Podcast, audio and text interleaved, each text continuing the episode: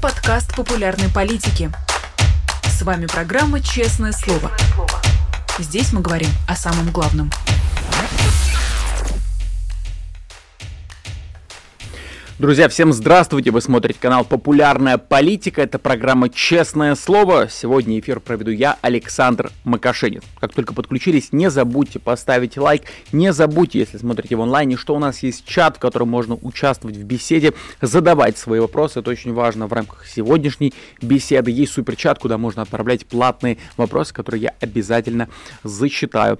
Ну и действительно, готовьте свои вопросы для того, чтобы их э, задавать. Я буду следить за чатом. Э, вопросы можете можете адресовать нашему сегодняшнему гостю. Это Борис Борисович Надеждин, а, кандидат в кандидаты в президенты России. Я думаю, а, так э, грамотно будет вас представить, да, Борис Борисович? Ну, если уж совсем формально юридически подходить, я сейчас кандидат, а, и я сейчас называюсь официально выдвинутый кандидат. То есть прошел съезд партии, меня выдвинула партия «Гражданская инициатива», Центр избирком разрешил мне открыть избирательный счет и собирать подписи – и, собственно, сейчас весь мир видит, как люди ставят подписи в поддержку моей кандидатуры. А когда я сдам подписи и меня зарегистрируют, тогда я буду называться зарегистрированный кандидат. Вот если уж точно говорить. Ага, ну хорошо, в любом случае все эти темы мы в течение сегодняшнего эфира будем обсуждать. И вот мы с вами общались полторы недели назад э, всего и вот общаемся сейчас тоже в утреннем эфире. И за это время, ну, может быть, возникло, возникло такое ощущение, что ваш статус как политика немного или довольно сильно поменялся. А вы это ощущаете, согласны ли вы с этим? Я это, конечно, ощущаю, потому что мы, когда стартовали со сбором подписей, никто не верил, что мы вообще, так сказать, откроем штабы. Я уж не говорю про то, что, чтобы вы понимали масштабы того, что происходит, подписи за меня ставят больше, чем в 200 городах. Не только России, а уже десятков других стран. И когда мы начинали собирать подписи, а нам разрешили их собирать под Новый год буквально – и, ну, сами понимаете, 29 декабря нам удалось открыть избирательный счет, начать собирать деньги, и потратили мы где-то дней 10 на то, чтобы просто создать штабы в российских городах. Это было не самое удачное время. С 1 по 8 января страна так, в общем, особо не работала, но мы ухитрились это сделать.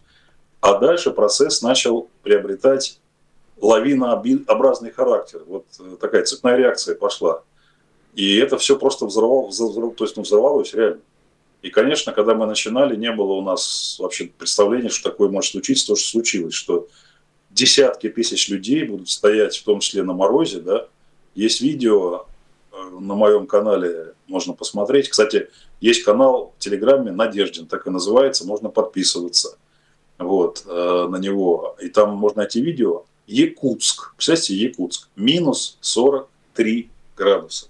И стоят люди в очереди поставить подпись мою поддержку. И очень много картинок уже со всего мира практически. Там и Тбилиси, там и, значит, Сербия, и Будва там, и, в общем, все-все-все, и Лиссабон, все-все-все города. Ну и, конечно, основные очереди именно в Российской Федерации. Гигантские очереди в мегаполисах, Москва, Санкт-Петербург, Казань, Пермь. И, между прочим, довольно заметные очереди и, ну, не самых больших городах России. Да? Там Ярославле, например, там очереди стоят. Да везде стоят. Это сумасшедшая поддержка. Я благодарен всем, кто значит, нам помогает. И, соответственно, я извиняюсь. Да, да, пожалуйста, пожалуйста. Просто на части. Звонит, звонит масса друзей детства. Вот это вообще чудо. Вот друзья детства звонят, с которыми детский сад в школу ходил и спрашивают, Боря, как за тебя подпись поставить? Некоторые, вот сейчас я вижу, просто звонил, мне кажется, он лет 10 не звонил. Вот вспомнил.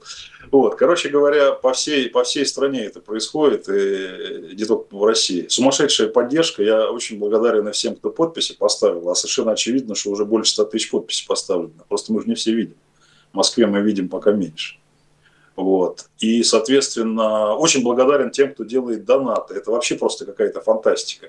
Центр сберкоме Э, люди, которые ну, следят за нашей работой по долгу службы, в частности за донатами. Ведь каждый донат его видит Центр Сберком и, соответственно, проверяет, э, нормально ли заполнены данные, является человек гражданином России, там целая история.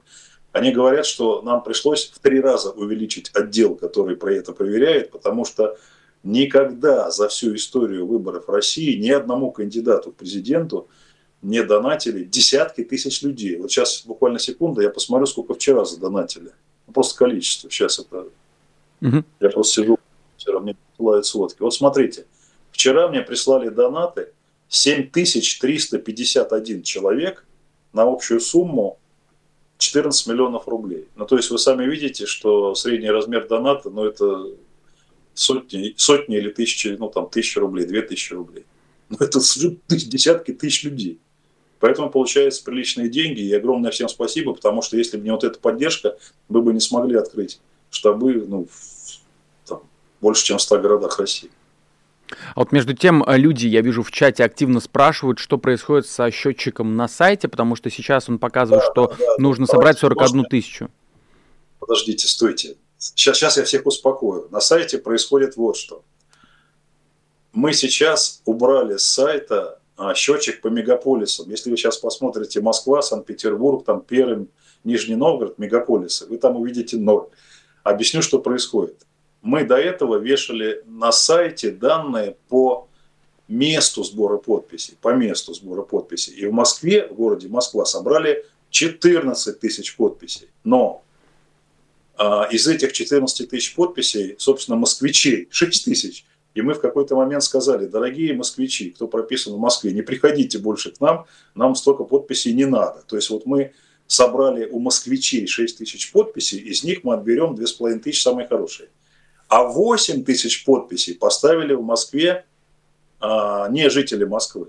Там 2700 жителей Подмосковья, там по 100, по 200 жителей Брянска, там, кстати, десятки жителей Северного Кавказа в Москве поставили. Есть из Дагестана, из Чечни, там, из Ингушетии люди.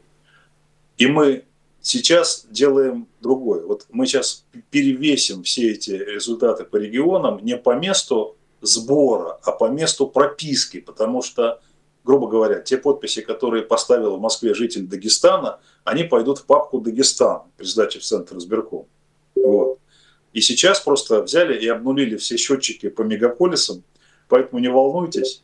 Сейчас вот это все пересчитают, вы увидите новые результаты, и я абсолютно уверен, что сегодня мы объявим о том, что 100 тысяч подписей есть, потому что реально их больше. Ведь смотрите, на счетчике мы вешаем те подписи, которые прислали в Москву. Ну, пока не физически, пока как сканы. А сбор идет так, что в штабах лежат буквально огромные пачки листов, которые мы в Москве еще не видим. Но мы знаем, что они есть. Поэтому, без всякого сомнения, мы сегодня, ну, я, я надеюсь, хоть фу постучу, мы сегодня объявим, что мы норму сделали. Дальше возникает вопрос. Мы сейчас обсуждали и все-таки решим, что будем дальше собирать. Смотрите, те подписи, которые мы соберем в Центр избирком, мы отберем там из тех, что будут собраны, 25 число. Поэтому как бы официально мы планируем 25 числа, собственно, послезавтра сказать, все, мы завершаем официальный сбор подписи. Но мы не можем запретить гражданам России ставить подписи в нашу поддержку. Поэтому, наверное, мы будем продолжать собирать подписи в штабах. То есть Центр избирком мы их сдадим, Надеюсь, там все нормально будет. А дальше будем собирать просто подписи в поддержку со всех желающих. Потому что, ну, как вот я могу, слушайте, чудовищное количество людей выстраиваются там в очереди по всему миру, и я им скажу, не-не-не, все, больше не надо. А они, допустим, ну, я условно говорю, 25 или 26 поставят подписи там в каком-то Лиссабоне условном, а, соответственно, ну, мы эти подписи физически получим, когда в Москве уже все сдадим то, что надо. То есть вы согласны с тем, что это такая форма протеста для многих людей, форма легального протеста, просто прийти, поголосовать, э, проголосовать, точнее поставить подпись, да, еще не торопимся, а, и, в общем, постоять в очереди среди единомышленников? Да, потому что, ну, слушайте, если человек захочет поддержать мое выдвижение, даже когда мы уже там сдадим подпись в Центр избирком, ну, как вот мы можем сказать, не-не, не надо. Многие же люди тратят деньги, время, приезжают специально в пункты сбора подписей. Поэтому, мне кажется, мы, ну, я так для себя решил, там, штаб еще важно, что скажет, потому что с точки зрения штаба это лишняя работа дополнительная для моих сотрудников штаба, но я надеюсь, мы их уговорим. А есть ли какой-то сейчас дефицит в тех или иных регионах страны? Потому что по крупным городам мы поняли, а что происходит в других?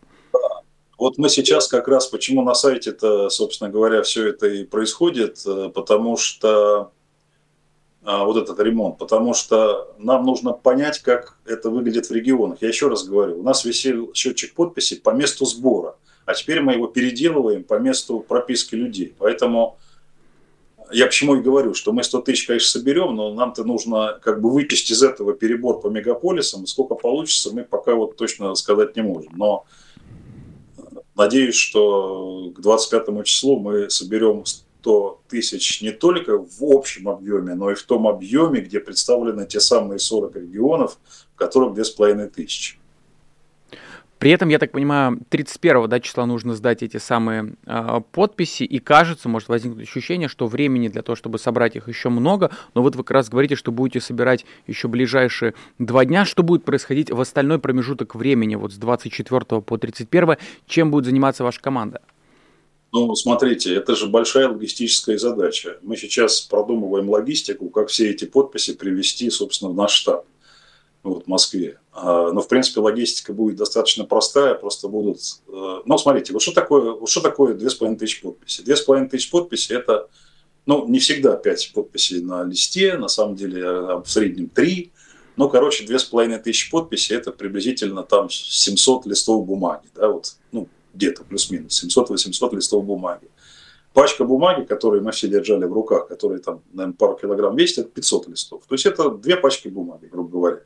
Понятно, что просто садится в самолет руководитель штаба или там кто-то из региона, берет с собой там портфель, в котором лежат эти подписи и прилетает в Москву.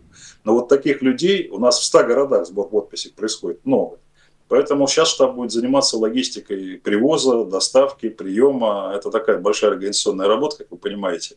Но я надеюсь, мы за неделю ее сделаем, то есть до 31 Потом эти листы раскладываются по регионам. То есть еще раз, в чем, в чем хитрость? Вот пролетает человек, например, из Перми или из Казани. Но у него в этих, вот в этих, в чемодане, в этом его портфеле лежат подписи со всей страны. И всего мы ожидаем, что нам привезут всего масштаб 50 тысяч листов. 50 тысяч. И нам нужно, во-первых, каждый лист удостоверить, то есть есть уполномоченные специальные люди, которых утвердил ЦИК. Мы их сейчас количество увеличиваем, потому что каждый из этих 50 тысяч листов подписывает человек в московском штабе уполномоченный. И надо их всех рассортировать по регионам, то есть чем-то это напоминает, знаете, такую колоду карт, которую нужно рассортировать по мастям, я утрирую, только у вас там не 36 листов, а 50 тысяч. Это большая работа, просто ну, такая техническая. Потом их нужно упаковать, ушить, там, ну, там целый регламент Центра сберкома. Вот. А этим будут заниматься примерно 30 человек. Ну, так вот сейчас мы планируем. Они будут заниматься этим примерно четверо суток. Просто вот круглые сутки. Ну и правильно я понимаю, что сейчас финансовая поддержка, она выходит э, более даже приоритетной, чем эти самые подписи, или нет? Конечно. Смотрите, мы на эту минуту собрали, сейчас я вам точно скажу, просто файл открою.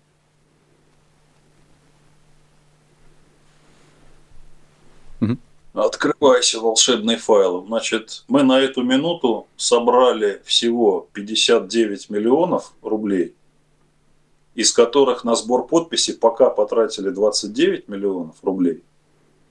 Но мы остаем, ну, в смысле, по-другому скажу, вот э, от момента, когда сборщик э, взял подпись, до момента, когда ему пришла зарплата с избирательного счета, проходит примерно неделя. То есть в этом смысле для оплаты всех там 100 с лишним тысяч подписей как раз нужно будет, наверное, где-то вот большую часть от этих с 59 миллионов собранных. Вот. Например, вчера мы выплатили сборщикам вот 22 января 7 миллионов 721 тысяч 466 рубля. Вот. Mm-hmm. То есть это огромная работа, чтобы вы понимали, у нас э, финуполномоченные тоже уже практически не спят. Мы в день, отправ... мы в день э, принимаем, я называл, больше 7 тысяч платежек, и отправляем тысячи. Ну, то есть в этой работе задействованы тысячи людей. Это огромная работа. Вот. Э, поэтому, значит, я сейчас не могу сказать, сколько у нас останется на другие задачи, на агитацию и так далее а, после расчета со сборщиками, но, наверное, миллионов 10-15 останется. Но это мало. Поэтому, конечно, мы будем продолжать со сбор донатов, если нас зарегистрируют, надеюсь. Вот. И Дальше будем собирать на предвыборную агитацию, а там расходы до 400 миллионов по закону возможны. То есть по закону избирательный фонд кандидата может быть 400 миллионов. Пока вот мы собрали ну, ровным счетом 60. Вот. А после сбора подписи основные расходы – это агитация. То есть мы хотим, чтобы наших билбордов по стране было не меньше, чем Путина, и в телевизоре, чтобы мы были не реже Путина. А это за ну, деньги. Да, между тем, Борис Борисович, я помню... Уже второй... Да, да, продолжайте. Недешево, недешево стоит. Там, по-моему, что-то минутный ролик на Первом канале полтора миллиона примерно стоит. Это вот один раз его показать, поэтому деньги нужны будут. Мне же надо на Первом канале быть, понимаете, чтобы не только Путин там был. Да, между тем, я уже второй наш разговор э, не успеваю вовремя отреагировать, потому что вы э, до этого говорили, что вы единственный кандидат, который собирал финансовую поддержку, э, значит, э, поддержку со стороны граждан, но, естественно, Алексей Навальный перед 2018 э, годом, перед президентскими выборами, а, как раз огромное количество пожертвований со стороны граждан а, собирал. Ну, это я так для того, чтобы для зрителей уточнить, это само собой, разумеется. Понятно, что Навальный больше собирал. Просто это первый случай, когда кандидат в президенты на избирательный счет официально собирает. Алексею ж тогда не дали ну, начать кампанию. А вот на избирательный счет официальный, открытый с разрешения Центра сберкома, никто никогда столько денег не собирал. Ну и а, между тем, вот еще пару недель как раз казалось, что набрать эти 100 тысяч будет практически невозможным, а сейчас э, уже все идет к тому, что это может случиться, скажу я так аккуратно. И вот, как мне кажется, тут роль сыграла три ключевых фактора. То, что вы, естественно, ведете активно свою кампанию, а, появилась такая весомая поддержка с разных сторон со стороны российской оппозиции. И как мне кажется, сам факт вашей антивоенной позиции тоже это отдельный фактор, который вас продвигает среди большого количества людей, которые антивоенно настроены. А, что из этого, как вам кажется, оказывает наибольшее влияние? Ну, каждый вот из всего, что вы назвали, все вот эти элементы конструкции крайне важны. Понятно, что для того, чтобы в принципе можно было ставить подпись за кандидата Надеждина и донатить Надеждину, мы должны были провести огромную предварительную организационную работу. Ну, то есть я и моя команда просто ну, должны были меня выдвинуть, собрать там мешок документов, принести их в Центр избирком. Мы должны были провести съезд партии без сучка и задоринки, так, чтобы нас пустили дальше, потому что вы сами знаете, что Екатерину Дудцову не пустили, там придрались каким-то запятым и буковкам. Вот э, не пустили там еще там несколько кандидатов, которые тоже съезд партии проводили, потому что нашли какие-то нарушения. У нас ничего не нашли, слава богу, мы старались. И большая организационная работа, которую мы вели в ноябре и в декабре, а, позволила нам, вот как я уже сказал, 29 декабря открыть наконец избирательный счет и начать собирать деньги, изготавливать подписные листы, которые тоже только с избирательного счета оплачиваются. Мы смогли арендовать штабы, для того, чтобы люди могли приходить ставить подписи, должны быть открыты штабы официальные в десятках городах России. Сейчас уже больше ста городов. Без этого этапа э, просто никто не мог бы прийти поставить подпись. Дальше. Конечно, когда мы начали рекламу, начали в Телеграм работать, там на Ютубе работать и так далее, мы тоже создали, как бы сказать, такие места, куда люди могут приходить, в смысле не физически приходить, как в штабы, а просто, ну, как это, подписываться на YouTube, там, на Telegram и так далее. И вот после этого, конечно, вы правы совершенно, огромную роль сыграло обращение ряда известных политиков э, в мою поддержку.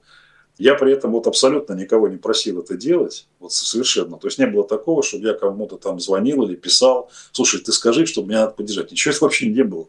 Это само получилось. Точно так же, как вот эти, в отличие от России, где все штабы строил мой штаб, да, там договоры аренды заключали. Вот все, что происходит за границей, мы к этому вообще никаких финансовых, организационных усилий вообще не прилагали. Это люди самоорганизовались. Они сами написали в наш штаб, мы готовы собирать подписи, пришлите подписные листы, инструкции и так далее, и все. То есть мы в этом смысле только вот листы шлем, больше ничего не делаем. Даже они сами готовы их привести. То есть они сейчас решают логистику, потому что, ну я уже говорил, э, просто попасть в Москву из там Тбилиси или Еревана, ну, из Еревана нормально, из Тбилиси или там, из, из Тбилиси, по-моему, тоже рейс есть, но вот точно совершенно из там Лиссабона или Бонна или там чего-то еще в Европе, слушайте, в Америке собирают подписи. И, и оттуда прилететь в Россию, это такая целая история, как я понимаю. Ну и насколько я знаю, Екатерина Дунцова и ее команда сейчас эм, Екатерина Дунцова, которую не пустили даже до сбора подписей, она вам в том или ином виде помогает. Правда ли это и как именно? Да, мы ВКонтакте. Более того, у нас сегодня планируется стрим с ней совместный вечер на моем YouTube канале. а помогает организационно или вот таким образом медийно? Ну, слушайте, она в своем канале э, в Телеграме, где у нее там какой-то больше 300 тысяч подписчиков, она репостит наши посты. Это, это уже большая помощь, как вы понимаете. Ну и между тем, а, я видел фотографию, на которой вроде уже допущенный, а, точнее допущен уже до выборов кандидат Владислав Дованков, ставит за вас подпись. Опять же, а, да, да. правда ли это, действительно ли поддержал? Да, это было, скажем так, приятный сюрприз был для нас.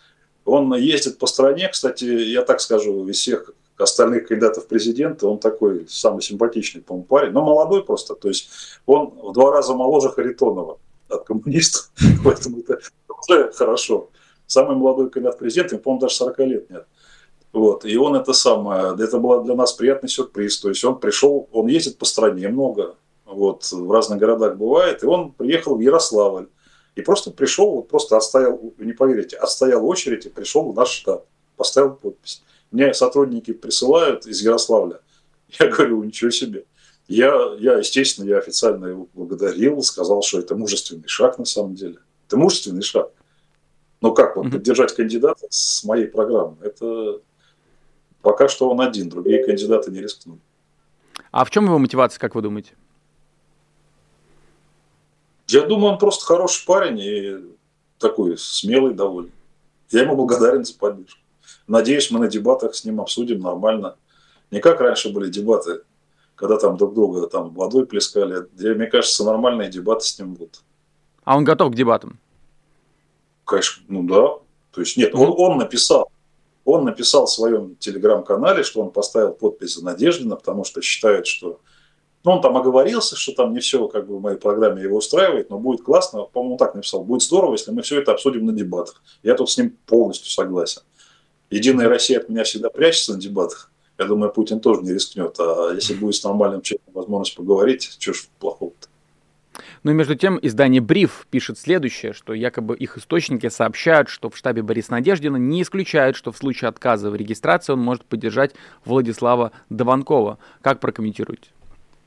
Давайте будем решать проблемы по мере их наболевости. Пока что я не вижу никаких оснований отказать мне в регистрации.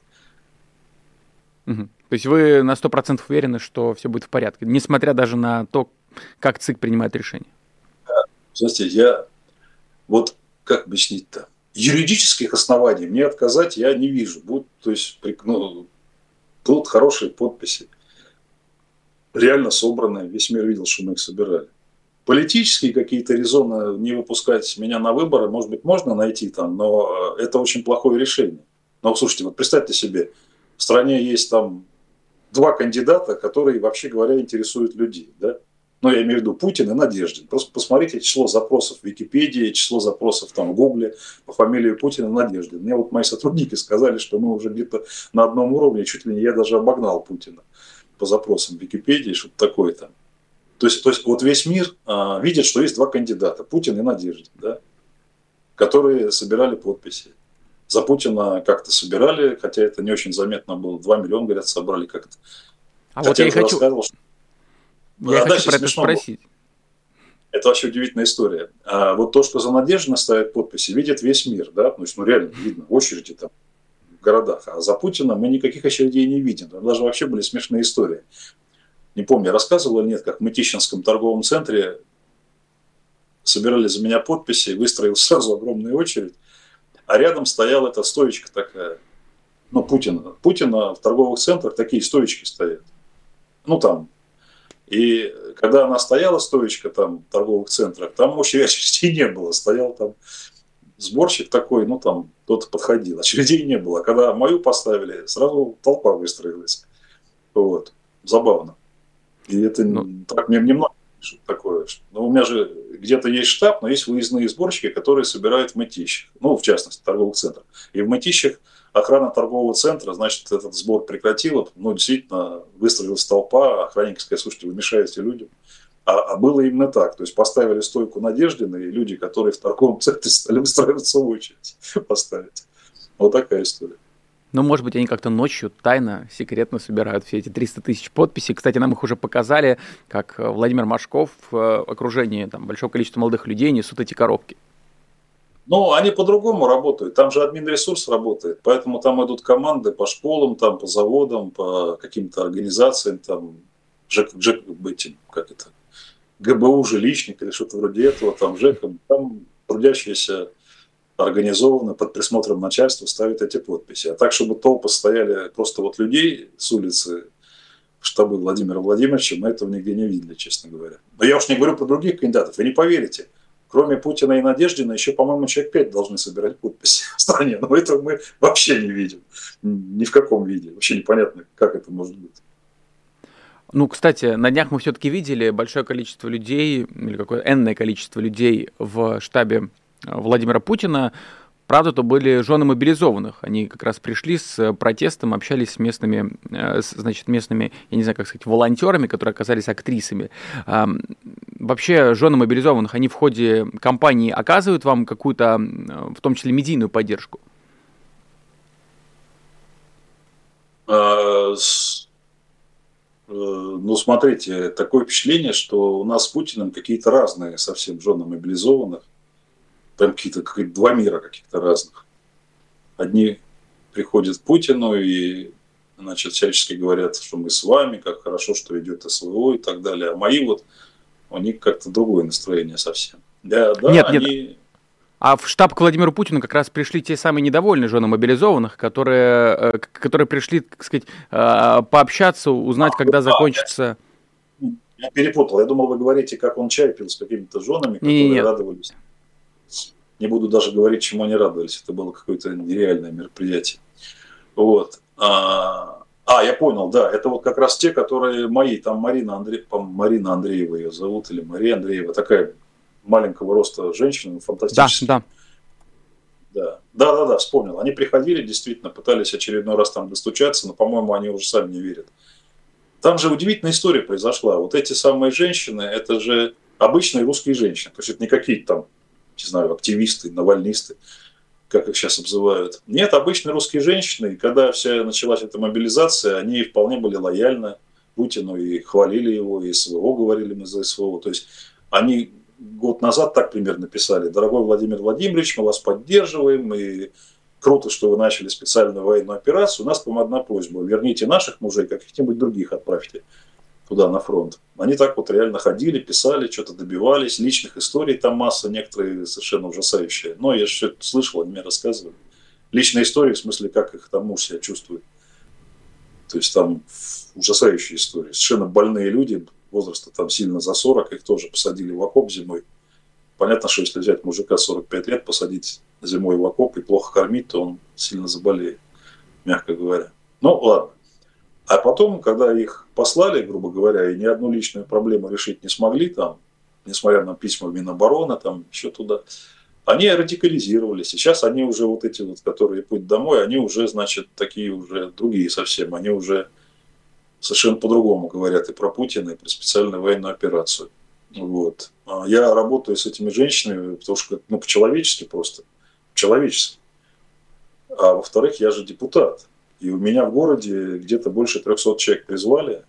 К сожалению, некоторые уже не вернутся в живом состоянии. Вот, а, естественно, это мои избиратели. И их жены мои избиратели, мама их избиратели мои. Я их лично знаю многих. Просто ну, соседи, грубо говоря. Естественно, этим занимаюсь.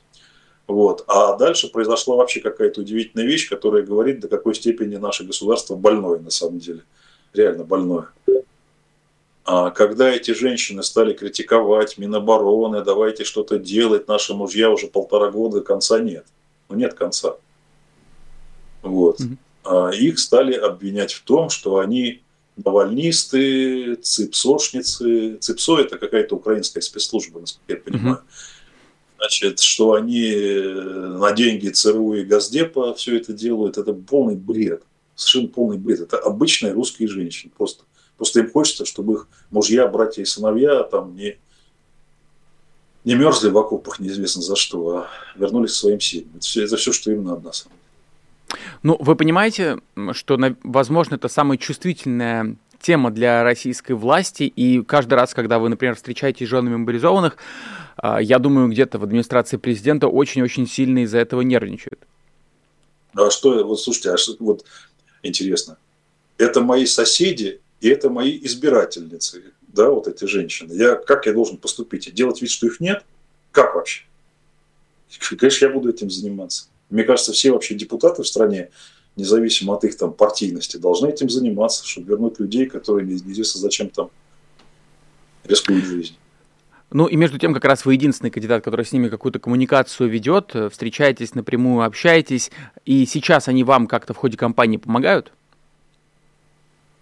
Ну, как могут. Во-первых, они подписи с меня ставят, собирают, помогают.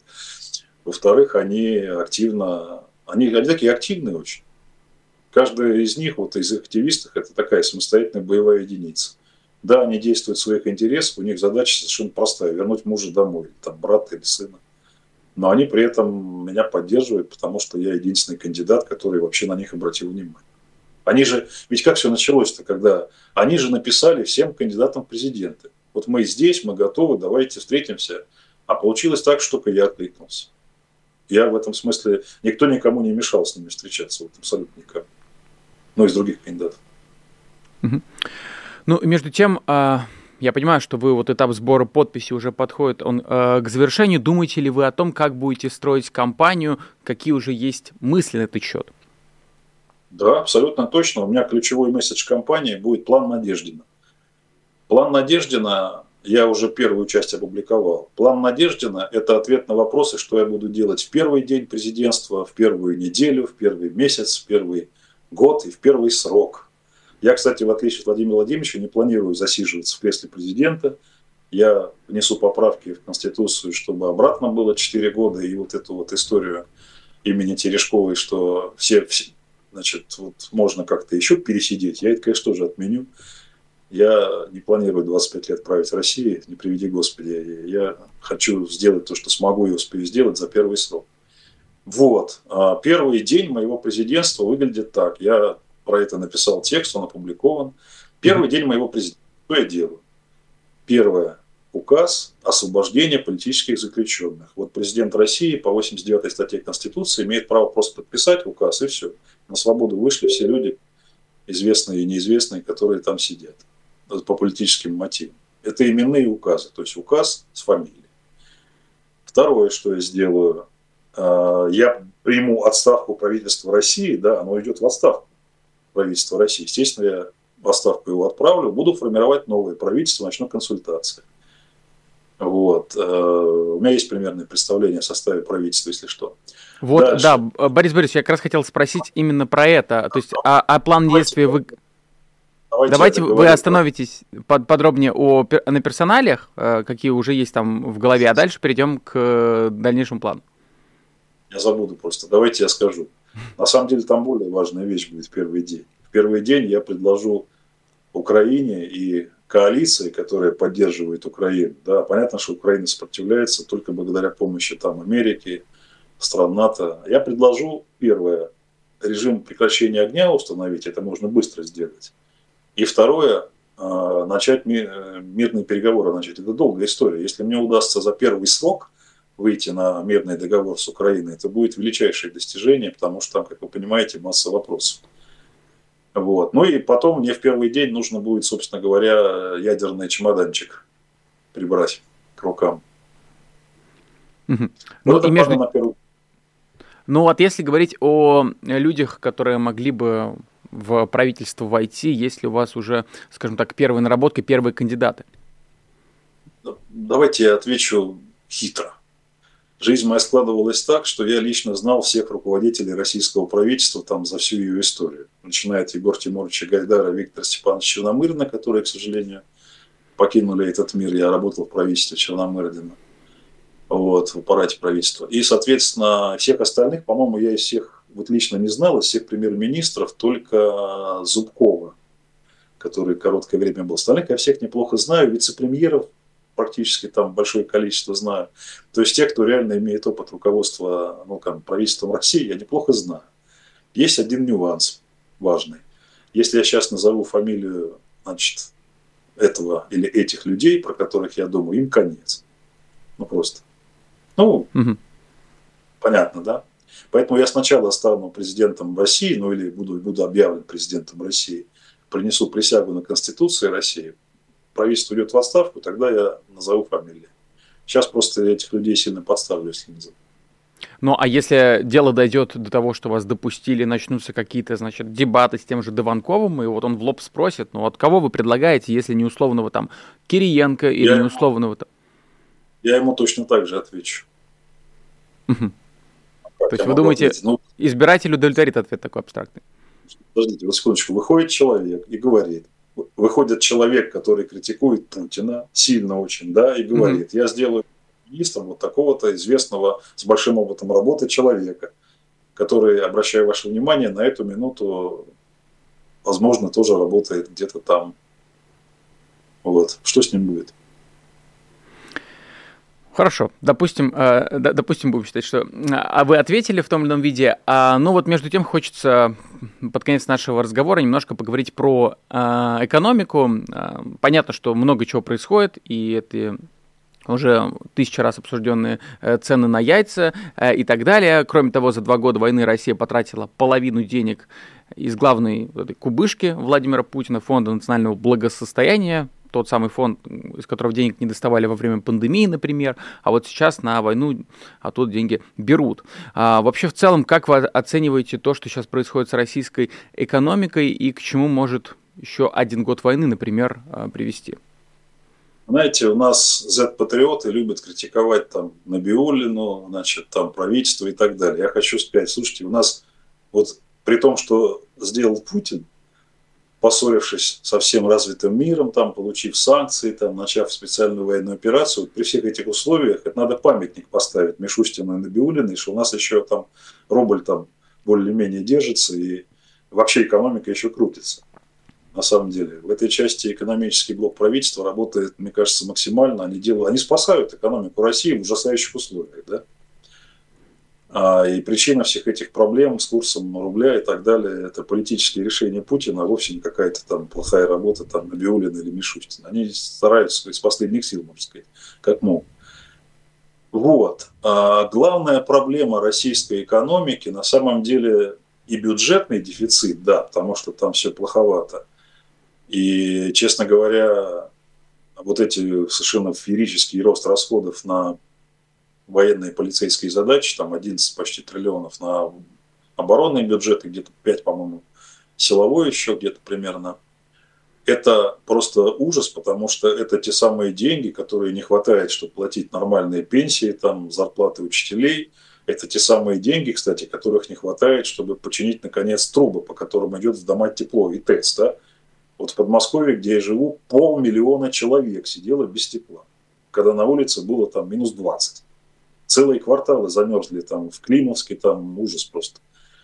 Вот. И это Подмосковье, да, то есть это вот такой, ну, богатый регион, один из самых успешных. Ну, то, что трубы вовремя не переложили, ТЭЦ вовремя там не отремонтировали, сейчас стрелочников нашли каких-то там. Но это системная проблема. Просто если государство приоритеты имеет военно-полицейские и тратит триллионы значит не будет триллионов, которые нужны, чтобы трубы переложить. Да? Вот, это вот. А теперь возвращаясь к макроэкономике. Самая тяжелая проблема российской экономики – это на самом деле даже не бюджетный дефицит, тут какие-то там пока концы с концами сходятся. Да, а, фонд проедается, половину проели, но там еще, так сказать, много миллиардов есть. Самая большая проблема в другом. Самая большая проблема – это платежный баланс страны в валюте. И это самая большая проблема, потому что а, в силу санкций там, и действий американских финансовых властей у нас все больше проблем с получением валюты в страну. Да? Ну, то есть вот поток валюты в страну, который всегда поддерживал рубль, он иссякает. А импорт, импорт, да, наоборот, растет, потому что, к сожалению, российская промышленность, несмотря на все эти истории с импортозамещением, ну, пока что не может удовлетворить потребности граждан России – в еде, там, лекарствах, там, одежде, я уж не говорю про автомобили, там, посмотрите, у нас Китай, да, китайцы, они такие ребята, они, в отличие от нас, недобрые, они, если сосед слабый и больной, как Россия, так они вот будут наживаться на нем еще сильнее. Хорошо видно, как они себя ведут по этому потоку, там, силы Сибири, в смысле, и так далее. И главная проблема – это платежный баланс страны. Проще говоря, у нас долларов становится все меньше, а покупать их надо все больше, потому что импорт растет. И это приводит к тому, что курс рубля рухнет, конечно же. Что бы там ни делала Набиулина, какую бы она учетную ставку не, не делала, просто чисто математически, если у вас чудовищный дефицит валюты, она будет дорожать, рыночная экономика. И это будет главная проблема, на самом деле, для финансовых властей в стране. И она уже видна. Сейчас чудовищными усилиями удалось оттащить рубль от 100, но за это заплатили повышением отчетной ставки. Ну, там, я не готов сейчас связываться в течение лекции по макроэкономике, угу. но проблема на самом деле в этом. И, и устроил эту проблему вовсе не Набиулин, а Смешустин, Путин, конечно. Ну, а Наби... решения... Набиулина с Мишустиным герой России, на ваш взгляд? Они стараются, они сильные профессионалы. И они стараются в этой совершенно ужасной ситуации как-то делать так, чтобы рубль как-то более-менее держался, и предприятия, чтобы более-менее работали, и что-то там даже строилось. Ну, с вашим президентством, жив... с вашим президентством их тоже ждет отставка? Слушай, ну чего от меня хотите? Я не буду комментировать ни одну фамилию сейчас пока. Хорошо. Хорошо, окей, договорились. Эм, ну что ж, э, я между тем обратил внимание, в том числе, что в вашем телеграм-канале появилась запись, что э, вы уже собрали 101 тысячу подписей, с чем могу вас да, поздравить. Понятно, да, понятно, что... Приятный сюрприз, да. Да, но между тем я просто вижу, что уже много медиа э, и СМИ вышли с этим самым э, заголовком. А вчера во время стрима с Екатериной Шульман у вас был совместный стрим, э, кстати, рекомендую посмотреть. Вы сказали, что вас не запугать, вы ничего не боитесь. Э, значит ли это, скажу я так деликатно и издалека, что если ЦИК забракует ваши подписи, ваша политическая кампания на этом не закончится? Моя политическая кампания уже никогда не закончится, ну, в смысле, пока я там жив и дееспособен. Просто потому, что в России ну, давно не было политика, политического деятеля, за которого бы люди на морозе стояли в очередях. Я при такой сумасшедшей поддержке, я, как сказать, даже если бы я захотел уйти на пенсию, там, на рыбалку поехать, я уже не смогу. Я уже Но себе я... не принадлежу. Я уже не, не человек, я функция, я функция. Я такой си- символ. Я, я адекватный человек, я к себе отношусь с юмором, я не считаю там себя каким-то великим, боже упаси. Но я оказался в таком месте, в такое время, что я уже себе не принадлежу. Ну, я вот я вижу, что вы в ходе эфира периодически там отвлекались на телефон, какие-то слышу уведомления у вас постоянно всплывают, да. и я понимаю, что у вас там уже все время э, значит, распланировано, потому что огромное количество людей хотят и комментарии взять и так далее. А вот сейчас вы себя чувствуете, как э, инстаграм-блогеры любят говорить, в ресурсном состоянии или наоборот для вас это стресс? Ну, я скажу, что мне тяжеловато, потому что я живучий такой парень оказался в итоге. Вот. Я много работаю, я действительно в 5-6 утра встаю, начинаю читать, писать, потому что с 10 утра уже начинаются совещания, звонки. Вот я уже провел два совещания, прежде чем к вам прибежал кабинет, вот, а, в эфир. И сейчас у меня вот 15 минут перерыв, приезжает японское телевидение, потом через полчаса еще ваши коллеги, там, не буду называть какие, из другого известного канала, YouTube канала, вот, и так далее. То есть я практически работаю круглые сутки, а вечером стримы. Вчера был Шульман, сегодня с Дунцовой. Это такая энергоемкая история. То есть, ну, устаешь просто. Приползаешь домой там где-то в 22-23 часа, жена и дети меня теперь видят больше по телевизору, ну, в смысле, в YouTube-каналах, чем дома. И, конечно, я устаю. Но, вы знаете, я получаю гигантскую поддержку и сумасшедшую энергетику. Я вот такой дохлый там после самолета приполз там в Казань на встречу с избирателем. Ну, в Казань, например, я же много езжу по стране. Вот, в Казань приехал, там полный зал на 300 человек, и толпы стоят еще, ну, мест не хватило сесть, да. Вот. И это мы еще делали предварительную запись. То есть мы не то, что говорим, все приходите, мы делаем там Google форму, там все записываются. Ну, потому что если придет в зал, где 300 человек, 1000, то будет кошмар. И я получаю сумасшедшую поддержку. То есть, когда я вижу, как сотни людей смотрят на меня, какими они глазами смотрят, что они говорят – подходят, пожимают руки, говорят спасибо, что вы есть, это мне дает бесконечные силы. Я начинаю впитывать в себя вот эти лучи поддержки, но уже многих тысяч людей, может даже миллион. Это все ощущается, это все же есть. Это все есть. Это какая-то связь возникает, она дает мне силы и энергию. Я стараюсь. Давайте мы на этой оптимистической ноте закончим, потому что... Да, да, да, Борис Борисович, я знаю, вас нужно отпустить в 45 минут, потому что, видимо, дальше по плану еще большое количество разговоров. А, что ж, я вас благодарю. Борис э, Надеждин, кандидат в президенты России 24, 2024. А, Борис э, Надеждин был у нас в эфире, за что мы его благодарим. Друзья, большое спасибо вам за активность. Я вижу, большое количество людей смотрели нас в онлайне. Самое время, друзья, для того, чтобы как можно больше людей посмотрели эту трансляцию, в том числе ознакомились с э, компании э, Бориса Надеждина, поставьте лайк, потому что так YouTube понимает, ага, значит, это видео нужно рекомендовать. Еще лучше, если вы не подписаны, только пришли к нам на канал, подпишитесь сейчас, это еще более серьезный сигнал для YouTube, что конкретно эту трансляцию нужно выдавать в рекомендациях. И не забывайте, что наш канал можно поддерживать для того, чтобы мы э, могли в свою очередь, э, вот так вот общаться с кандидатами антивоенными, вообще с представителями, со спикерами, а, которые готовы говорить правду, а не показывать, как, например, Владимир Путин, э, точнее, его сторонники выносят эти коробки с якобы подписанными подписями, и там у него 300 тысяч подписей, он же самодвиженец, вот так вот легко, без единой очереди на его, э, в его штабах. Но тут все довольно понятно, поэтому, друзья, если хотите, эм, чтобы этой информации было больше, в свою очередь, поддерживайте нас Способов очень много, можете заглянуть в описание. Самый простой, который вот сейчас доступен, это свой телефон взять в руки, открыть камеру, навести ее на экран и там по QR-коду пройтись. Вот QR-код внизу экрана находится. Вы можете пройтись по QR-коду, открыть ссылку и стать патроном программы «Честное слово». Тут все довольно просто. На ваших экранах уже есть люди, которые нас поддерживают. Вы там заходите, выбираете формат, который нравится больше всего. В нашем случае «Честное слово». Если нравятся какие-то другие проекты на нашем, на нашем канале, то поддерживайте их на этой платформе. Там еще есть какие-то бонусы для тех, кто являются патронами, так что пользуйтесь этой возможностью. За это мы будем вам очень и очень благодарны. Ну и помимо прочего, наверное, зачитаю в конце вопрос от Алины Б. 2, отправляю 2,5 евро. Что счетчиком на сайте упали сильно? Этот вопрос я уже, э, собственно, от Алины э, задал в ходе сегодняшнего нашего эфира. Ну, Алида, вам большое спасибо, что помимо этого вопроса еще и отправили 2,5 евро. На этом сегодня все. С вами был Александр Макашенец. Увидимся. Вы слушали подкаст «Популярные политики». Мы выходим на Apple Podcast, Google Podcast, Spotify и SoundCloud.